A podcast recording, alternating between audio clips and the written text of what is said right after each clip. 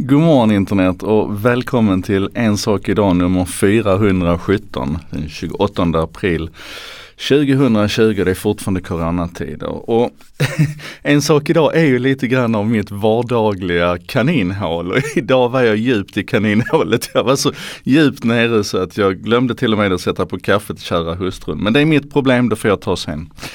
Um, Kaninhålet idag bestod av att jag igår snubblade över uppgiften att coronaviruset och covid-19 ställer, eh, ställer till det med väderleksprognoserna. och då tänkte jag att man väntar här nu, komplexa sammanhang i alla ära, men ändå, vad handlar det här om? Och jag tänkte jag tar upp det idag för att alla älskar ju att prata väder. Eh, även jag, även du min Brutus. Eh, och, och, så här är det att eh, den, den, första korta tanken det är ju kanske att ja okej okay, men man kan inte skicka ut eh, lika mycket folk på de här eh, väderobservationsskeppen. Man kan inte skicka upp lika många väderobservationsflygplan för att folk och personal är sjuka. Inget stort problem. Däremot är det ett påtagligt problem att man inte kan skicka ut fotfolk till väderstationerna på plats, att man inte kan eh, underhålla väderstationerna på plats. Det är, det relativt stort problem. Men det är inte det som är det stora problemet. Utan det stora problemet är att eftersom man inte har så mycket kommersiellt flyg längre så tappar man i eh, Europa så tappar man en tiondel av sina väderobservationer som man tidigare fick ifrån flyget. I USA så är det, är det färre än hälften som fortfarande kommer in. Och då ska vi veta att då pratar vi många observationer. Över 700 000 om dagen. 250 miljoner väderobservationer om året görs av 3500 kommersiella flygplan som flyger omkring där uppe och samlar in data. Och det är ju otroligt logiskt när man tänker på det. Jag hade bara inte tänkt på det. Det är ju klart att, att du bestyckar de här flygplanen med utrustning så att de kan mäta liksom ehm, eh, lufttryck och temperaturer, vindrörelser, eh, ja, allt vad du överhuvudtaget kan vilja mäta från en liten väderstation. Det är klart att du bestyckar kommersiella flygplan med det. Och passar på när de ändå är uppe och flyger och startar och landar och passerar genom olika eh, luftskikt och så här. Det är ju klart att du passar på att mäta och väga. Jag hade bara inte tänkt på det. Och det här är gigantiskt. Det finns alltså en organisation som heter eh, WMO, World, Meteorolog World Meteorological Organization som består av 193 medlemsstater, alltså i stort sett alla stater på jorden. De har ett system som de fyndigt nog kallar för WWW, WWW, World Weather Watch. Och en tredjedel av det systemet, eller ett tredje ben i det systemet består av det man kallar för GOS, Global Observation System. Och det här är då alltså en, en det, oh, mitt, mitt djupaste kaninhål i morse, det var förmodligen när jag fastnade i den här manualen för AMDAR. Det är alltså Aircraft Meteorological Data Relay och deras referensmanual som beskriver exakt hur man mäter ifrån de här flygplanen, hur ofta man samplar data, eh, och det här är helt magiskt alltså. Och problemet här då är att när man nu har en sån här massiv dataförlust här för att inte kommersiellt flyg funkar som det ska längre. Så tittar man i USA då som egentligen är lägst drabbat av det här, för där har man bara tappat hälften av flygplansobservationerna som jag sa.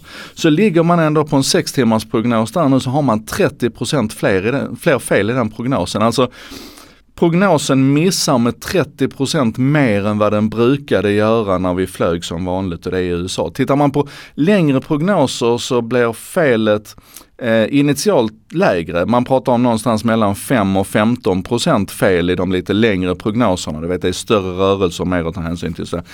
Men det här får ju också en längre effekt för vi skapar en enorm lucka i datainsamlingen här. Och, och, det är jätteviktigt för du ligger ju hela tiden och tränar de här prognosmodellerna som ska, som ska skapa nya och bättre prognoser. När du får en sån lucka i, i, i i, faktisk data så kan du inte längre avgöra om, om prognosen var på väg i rätt riktning eller om den var på väg i fel riktning. För att du har så lite faktisk data att bygga det på. Ja, det, här är, det här är faktiskt stort.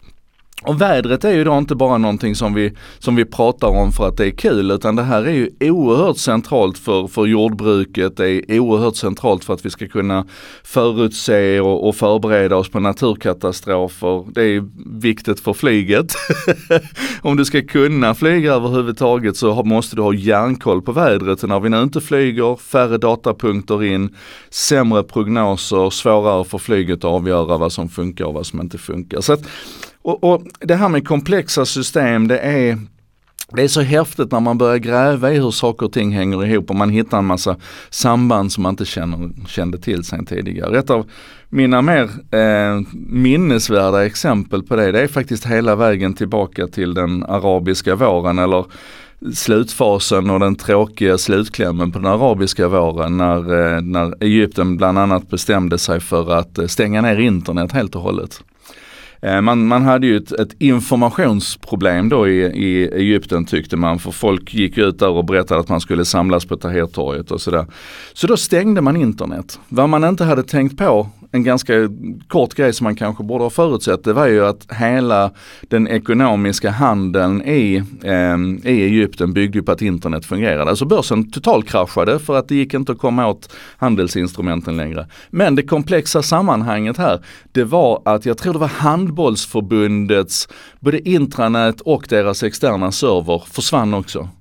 För det visar sig att de låg alltså hostade hos en, en aktör som, som låg i Egypten. Så att när Egypten stängde sitt internet så fick det konsekvenser för Svenska handbollsförbundet. Är det inte fantastiskt hur komplex världen har blivit?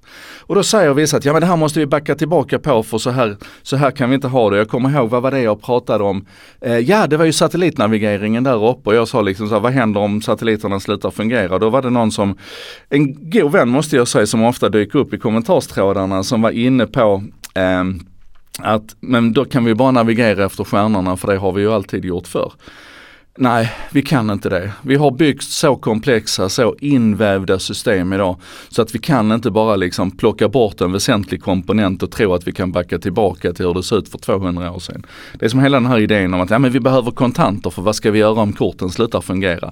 Kontanter räddar inte oss för vi har byggt ett sånt komplext monetärt system så att din ICA-handlare vet inte vad han ska göra med dina sedlar om du kommer in där med dem. Det funkar inte. Och så är det då i detta fallet. Och, och slutklämmen här då, för att jag älskar det här, och ni måste gräva i det här med vädret, men slutklämmen är då att jag, jag, jag hittar en annan sak som jag inte hade en aning om och då är det så att för, för att försöka kompensera för eh, förlusten av väderdata i USA så har nu USA jackat in sig i den, svensk, eller i den europeiska eh, vädersatelliten som heter EULOS. Och då började jag ju läsa om den. Jag hade ingen aning om att den fanns faktiskt. Eh, shame on me. Men Aeolus är alltså då en oerhört avancerad eh, vädersatellit. Det är den första av sitt slag som ska kunna liksom titta igenom molntäcke och allting och bedöma vindar och så nere på jordytans nivå i princip. Så det är ett, ett, ett oerhört avancerat väderdetektionssystem ehm, eh, i den här satelliten. Och den far ju omkring där uppe som den ska och lämnar data och så, så den kunde man ju bygga på. Men det som jag tyckte var så fascinerande det är att det är, den är ju då byggd av Airbus eh, och uppskjuten av, av ESA. Um, ehm, vilket betyder att det här är ju bäddat för trubbel. Den, den blev alltså 11 år försenad. 11 år försenad. Den gick långt över budget. Den har en livstid på tre år, vilket nu verkar förkortas på grund av att den kör slut på bränsle. Man upptäckte tydligen att i den här låga banan, eh, 32 kilometer ligger den på, så var man tvungen att hela tiden boosta för att, att hålla den i den banan då, så man måste bränna bränsle, tydligen mer än vad man hade räknat med varje vecka. Eh, den lasern, originallasern som satt på den, eh, eller första lasern så att säga, eh, Eh, har, har börjat sluta fungera så man har fått gå över på backup och så. Men det här är typiskt ett, ett haveriprojekt. Men i alla fall, jag lärde mig det också. Det finns alltså en europeisk vädersatellit där uppe som är väldigt uppskattad nu. Eh, och här kom ju en jätterolig fråga måste jag säga ifrån, ifrån eh, Peter Enkel.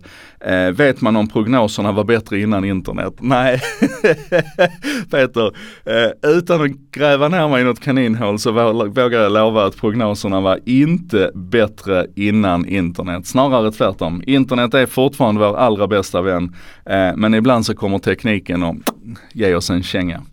Det här var En sak idag med mig Joakim Jardenberg. Gå nu in och läs på om väder och kommersiellt flyg och komplexa sammanhang och så ses vi imorgon igen för En sak idag nummer 418.